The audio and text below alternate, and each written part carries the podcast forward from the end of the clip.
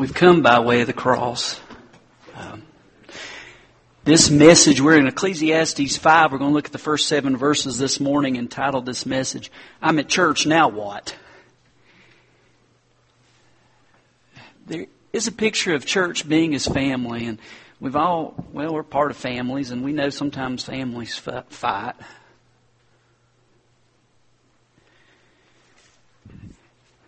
As Solomon looked out, um, he saw people going through the motions of church, but not going with the master at church.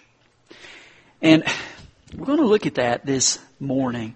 We're going to look at how important it is for us to think about why we're here. Why we're here. What's supposed to occur here. What's supposed to happen among us. And what's supposed to happen through us when we leave this place, guys. Um, if, if you found that, Ecclesiastes five, one through seven, I'm going to ask you to stand in God's honor as I read the verse verses here. Guard your steps when you go to the house of God. Go near to listen rather than to offer the sacrifice of fools who do not know that they do wrong. Do not be quick with your mouth. Do not be hasty in your heart to utter anything before God. God is in heaven, and you are on earth. So let your words be few. As a dream comes when there are many cares, so the speech of a fool when there are many words. When you make a vow to God, do not delay in fulfilling it. He has no pleasure in fools. Fulfill your vow. It is better not to vow than to make a vow and not fulfill it. Do not let your mouth lead you into sin, and do not protest to the temple messenger. My vow was a mistake. Why should God be angry at what you say and destroy the work of your hands? Much dreaming and many words are meaningless. Therefore, stand in awe of God. Let's pray. Here we are, Lord. You've brought each of us here this morning. What do you want to say to us, Lord? Have your way, God. Um, Father, I just pray that as I seek to speak, that you might really speak. That your spirit might be free to move. And, and God, that we might hear your message, Lord. God, we, we, we're hungry, we're needy, and we want you to speak, God. You want we, we need you to fill us, Lord. And uh, Father, I just pray for the filling of your Spirit. Holy Spirit, I just invite you to minister to us. Uh, Lord, we believe you are in this place. And God, we don't want to miss you. And so, Lord, uh, tune our hearts into you. In your name we pray. Amen. Someone has said a lot of people only go to church three times. Uh, when they're kids, when they come to either be baptized as infants or to be dedicated uh, by their parents before God in a church. Secondly, come to be married. And thirdly, show up uh, being wheeled in as a corpse as other family and friends come in order to pay tribute to ceremony. Uh, another guy said it's like this. Most people... When they come, they come when they're hatched, matched, and dispatched. Why do we come? What does God want to do among His people, guys? You see, up to this point, as we look at Solomon, he, he's taking a horizontal view. He's looked around. He said, okay, what is happening around me? What matters? What, where is there purpose? Where is there something that I can ground my life and find meaning? And now as he, he, he looks around, you know, he, he could look down, he watched people as they entered to worship God. And he, he just watched them. He, he, wouldn't that be something? What if people are here today and they've come and they're looking for God and they're seeking Him, and that's dependent upon you. Are you worshiping God? Have you prepared your heart? Are you here? Is He the audience? Are you looking? Well, that's Solomon. He's looking around at the worshipers. Sad to say, I'm afraid that some people come seeking God and they don't see Him because instead of leaking Jesus, sometimes His people leak other things. Hurt, bitterness, many times just petty stuff. But God says, you know, let go of that and look to me. Um, I love sports. Somebody, some guy had cleverly written this deal here. Said some pastor, he wrote why he was going to quit going to athletic events. Here's what he said. Every time I went, they asked me for money. Secondly, the, the people with whom I had to sit didn't seem very friendly. The seats were too hard and not comfortable. The coach never came to call on me. The referee made a decision with which I could not agree. I was sitting with some hypocrites. They came only to see what others were wearing. Some games went into overtime and I was late getting home. The band played some numbers that I had never heard before. The games are scheduled when I want to do other things. My parents took me to too many games when I was growing up. Since I read a book on sports, I feel that I know more than the coaches anyway. I don't want to take my children because I want them to choose for themselves what sport they like best. Why are we here? As we look at Solomon, um, as they enter into this place, he opens up and he, he says to guard your steps when you go to the house of God. Guard your steps. Walk carefully. Think through your time of worship. Think through why you're here. Don't just go through the motions. Make sure you're going with the Master as you come. Because formalism, guys, it can be empty. There were the Pharisees. They were the religious nuts that, man, they had to do everything perfect before God. And they wanted others to notice. Man, they wanted others to know that they were the... They were the holy examples to look to, guys. They were the uh, idols. You know, we talk about American Idol. Well, they wanted to be church idol. You know, look at me. And as Jesus looked at them in Matthew fifteen, eight and nine, here's what he said about them. He said, these people worship me with their lips, but their hearts are far from me. They worship me in vain. Their teachings are but rules taught by men.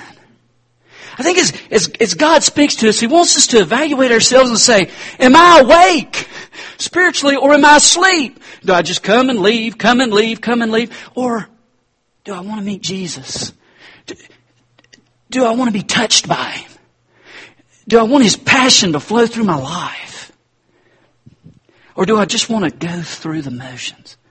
You know, oftentimes in, in, in the church, they'll do something that has meaning and they keep doing it and doing it and doing it. And before long, they're still doing it, but they don't know why they're doing it. And it loses its meaning. People forget why. And then they get bored with it because they forget why they're doing it, but they can't quit doing it because they've been doing it for three generations. One of the things that's hardest for a Baptist to do, guys, is to bury something when it's dead. I'm kind of con- I'm kind of convinced of that. God says, don't fall into that. Somebody shared this quote with me a long time ago. I thought it's so true. It says there's a difference between tradition and traditionalism. Tradition is the living faith of the dead, which is a wonderful thing. It's alive because you remember the meaning no matter how long it's been. And traditionalism, which is the dead faith of the living. God wants us to be alive. He wants His Spirit to flow freely through us, guys. That's His heart. Notice He calls it a sacrifice of fools. In Psalm fourteen one, it says, the fool says in his heart, there is no God.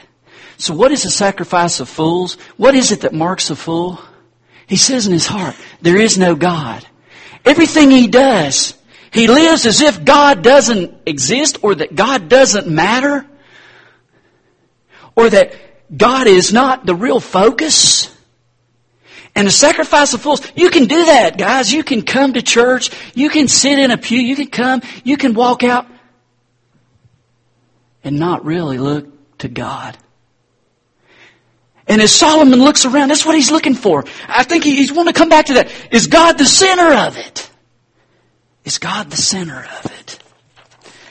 Um, listen to Isaiah chapter one, verses eleven through seventeen. This is from a paraphrase, The Message.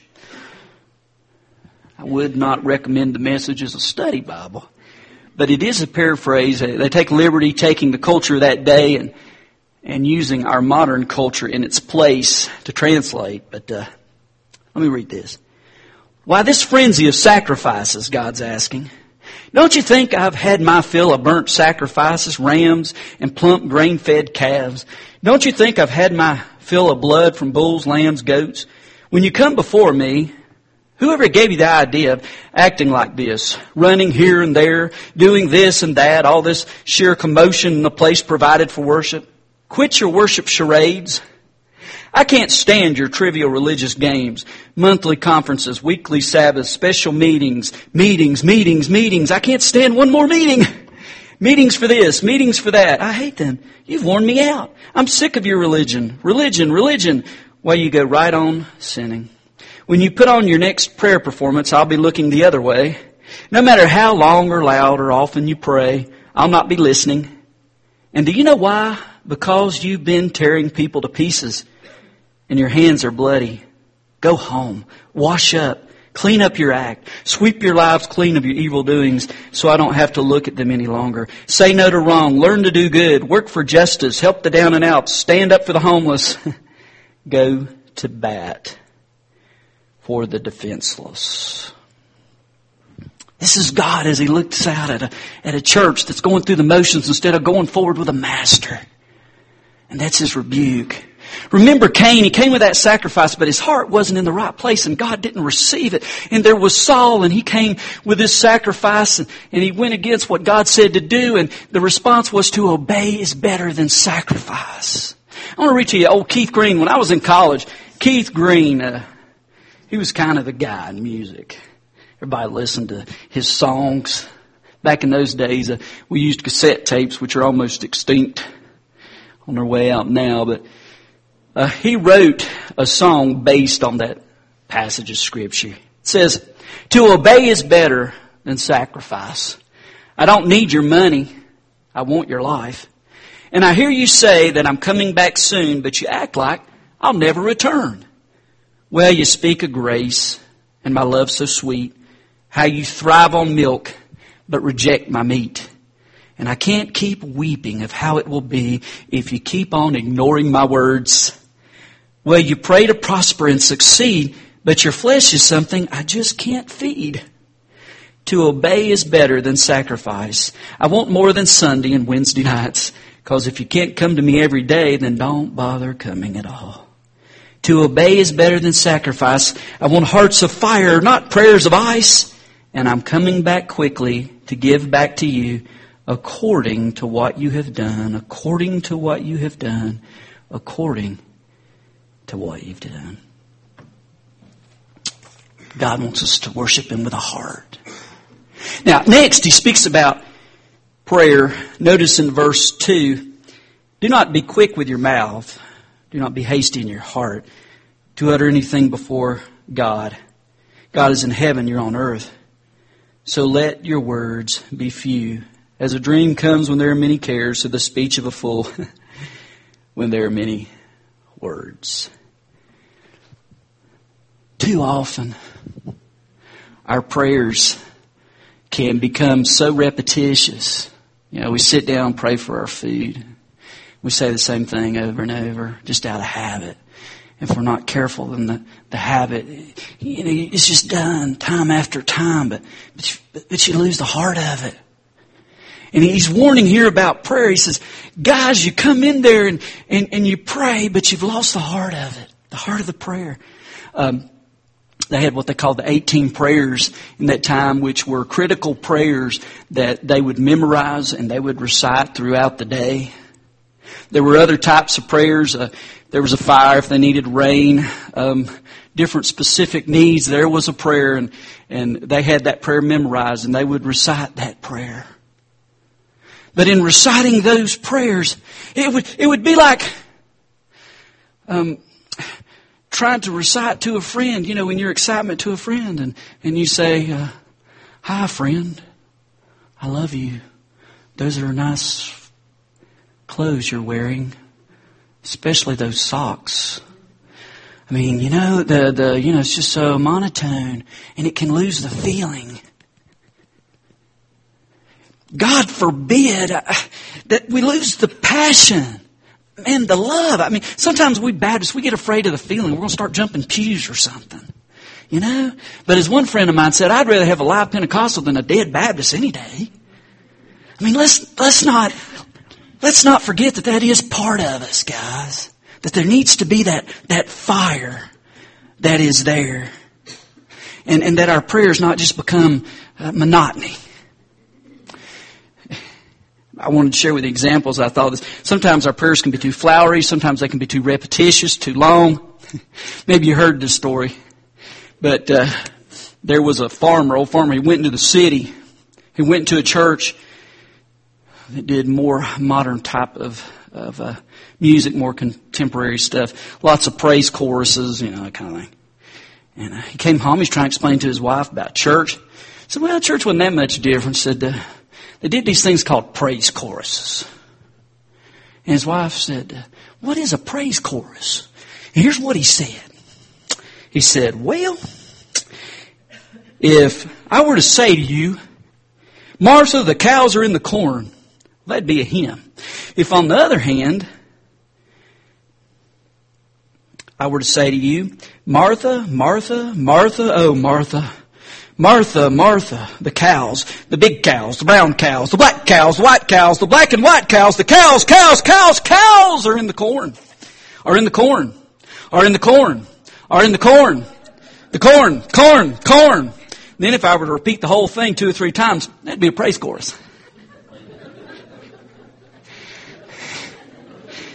Well, then a guy from the city, he went out to the country and he went in a church and he came back, and his wife asked him about church and said, "Well, we sang some songs." He said, "We sang hymns." And she said, "Well, what's a hymn?" And he said, "Well, if I were to say to you, Martha, the cows are in the corn, that'd be a regular song. If on the other hand, I were to say to you, oh, Martha, dear Martha, hear, hear thou my cry, inclinest thine ear to the words of my mouth. Turn thou thy whole wondrous ear by and by to the righteous and imitable glorious truth, for the way of the animals who can explain. There in their heads is no shadow of sense. Hearkenest they in God's Son or His reign, unless from the mild tempting corn they are fenced. Yea, those cows are glad bovine. Rebellious delight have broke free their shackles. Their warm pens askewed, then goaded by minions of darkness and night, till they all mild chill wax sweet corn have chewed. So look to the bright shining day, by and by, where all foul corruptions of earth are reborn, where no vicious animals make my soul cry, and I no longer see those foul cows in the corn. Then if I were to do only verses one, three, and four and do a key change on the last verse, that would be a hymn."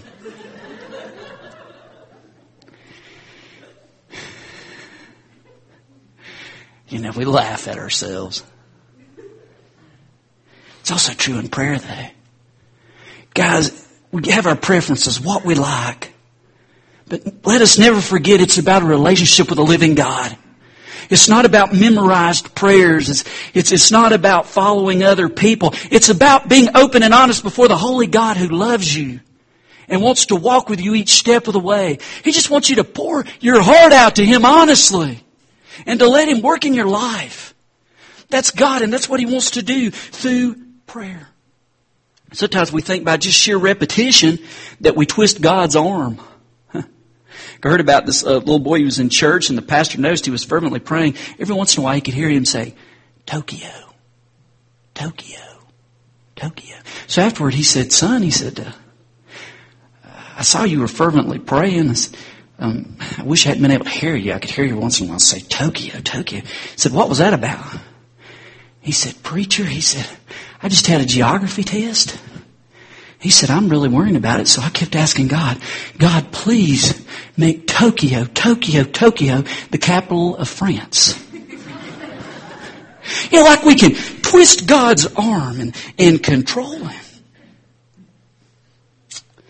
Just be honest before Him. Uh, okay, guys, um, looking at this text, a couple of truths here that I want to uh, share with you. First, to walk prudently. Verse one, guard your steps when you go to the house of God.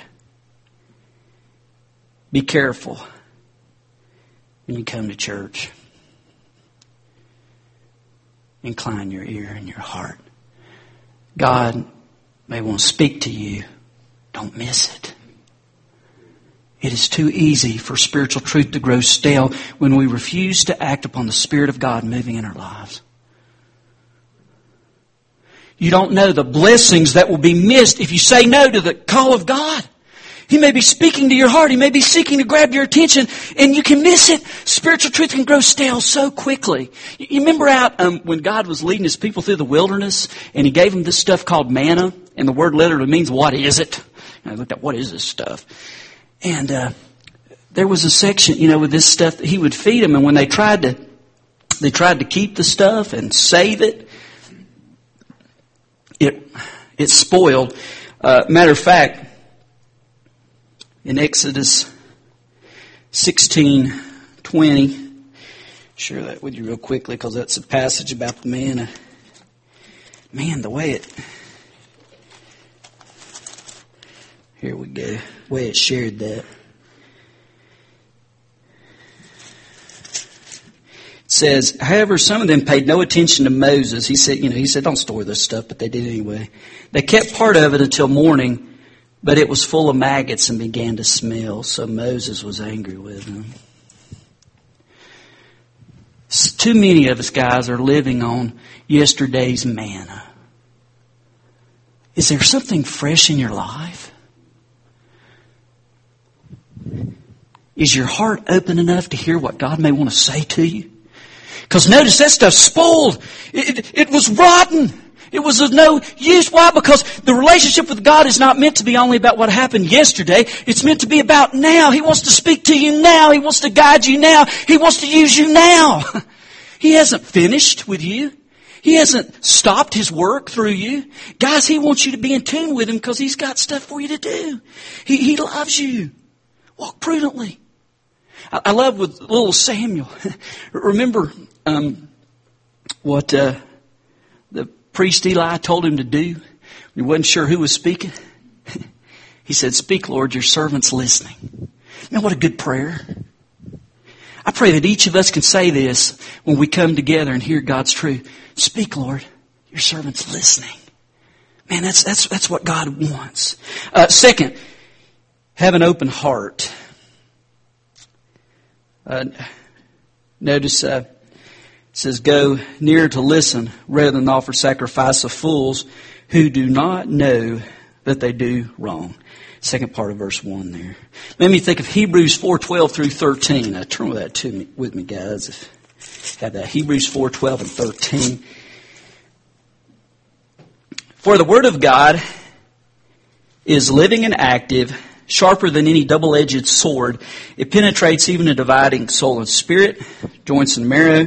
It judges the thoughts and attitudes of the heart. Nothing in all creation is hidden from God's sight.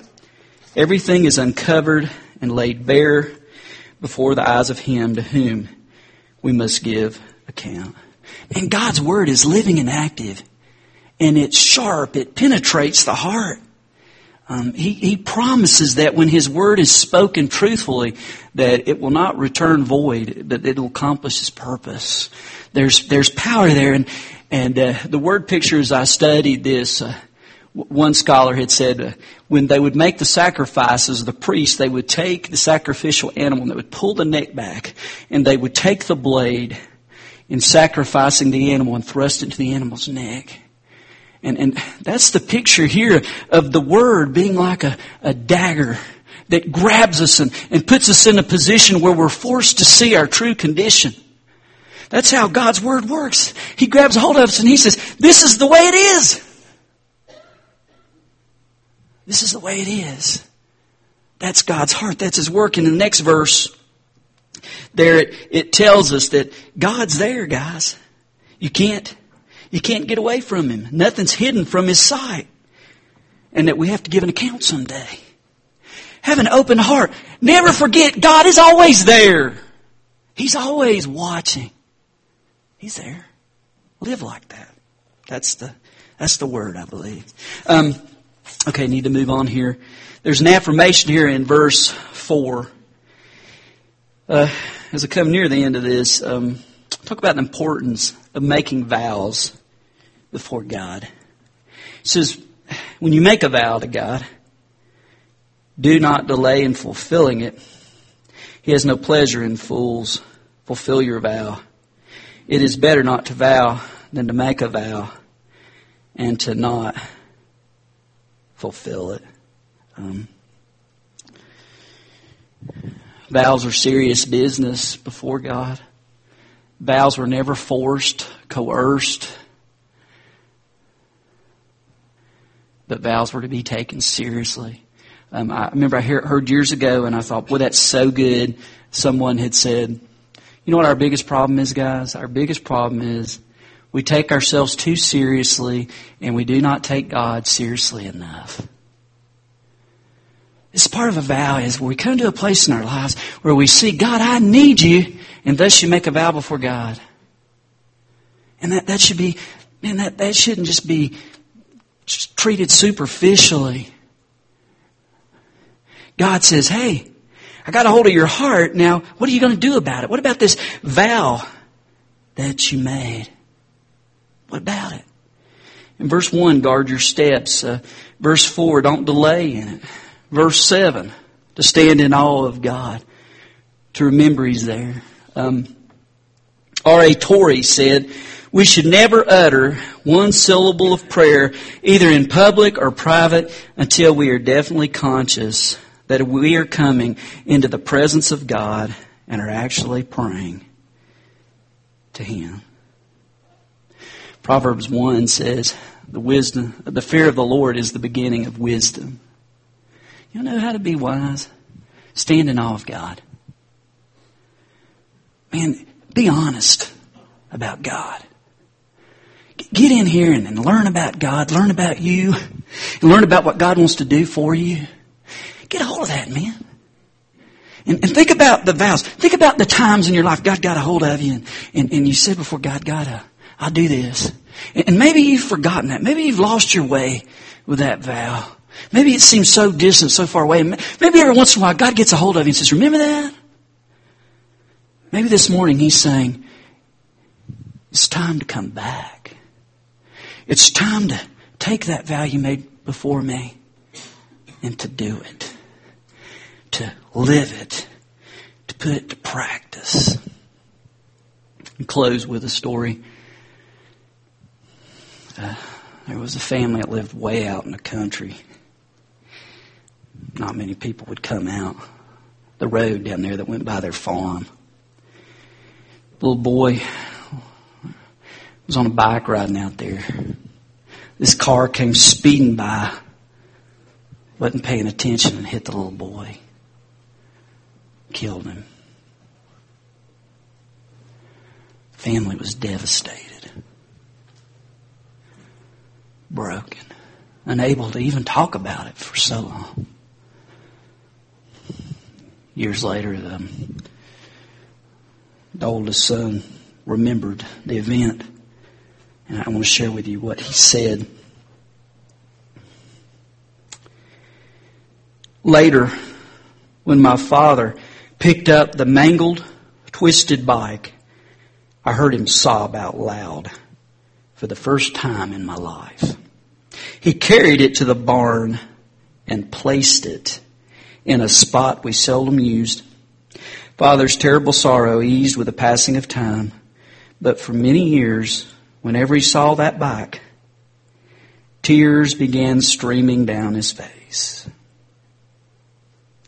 The older brother continued, since then, I have often prayed, Lord, keep the memory of your death as fresh as that to me.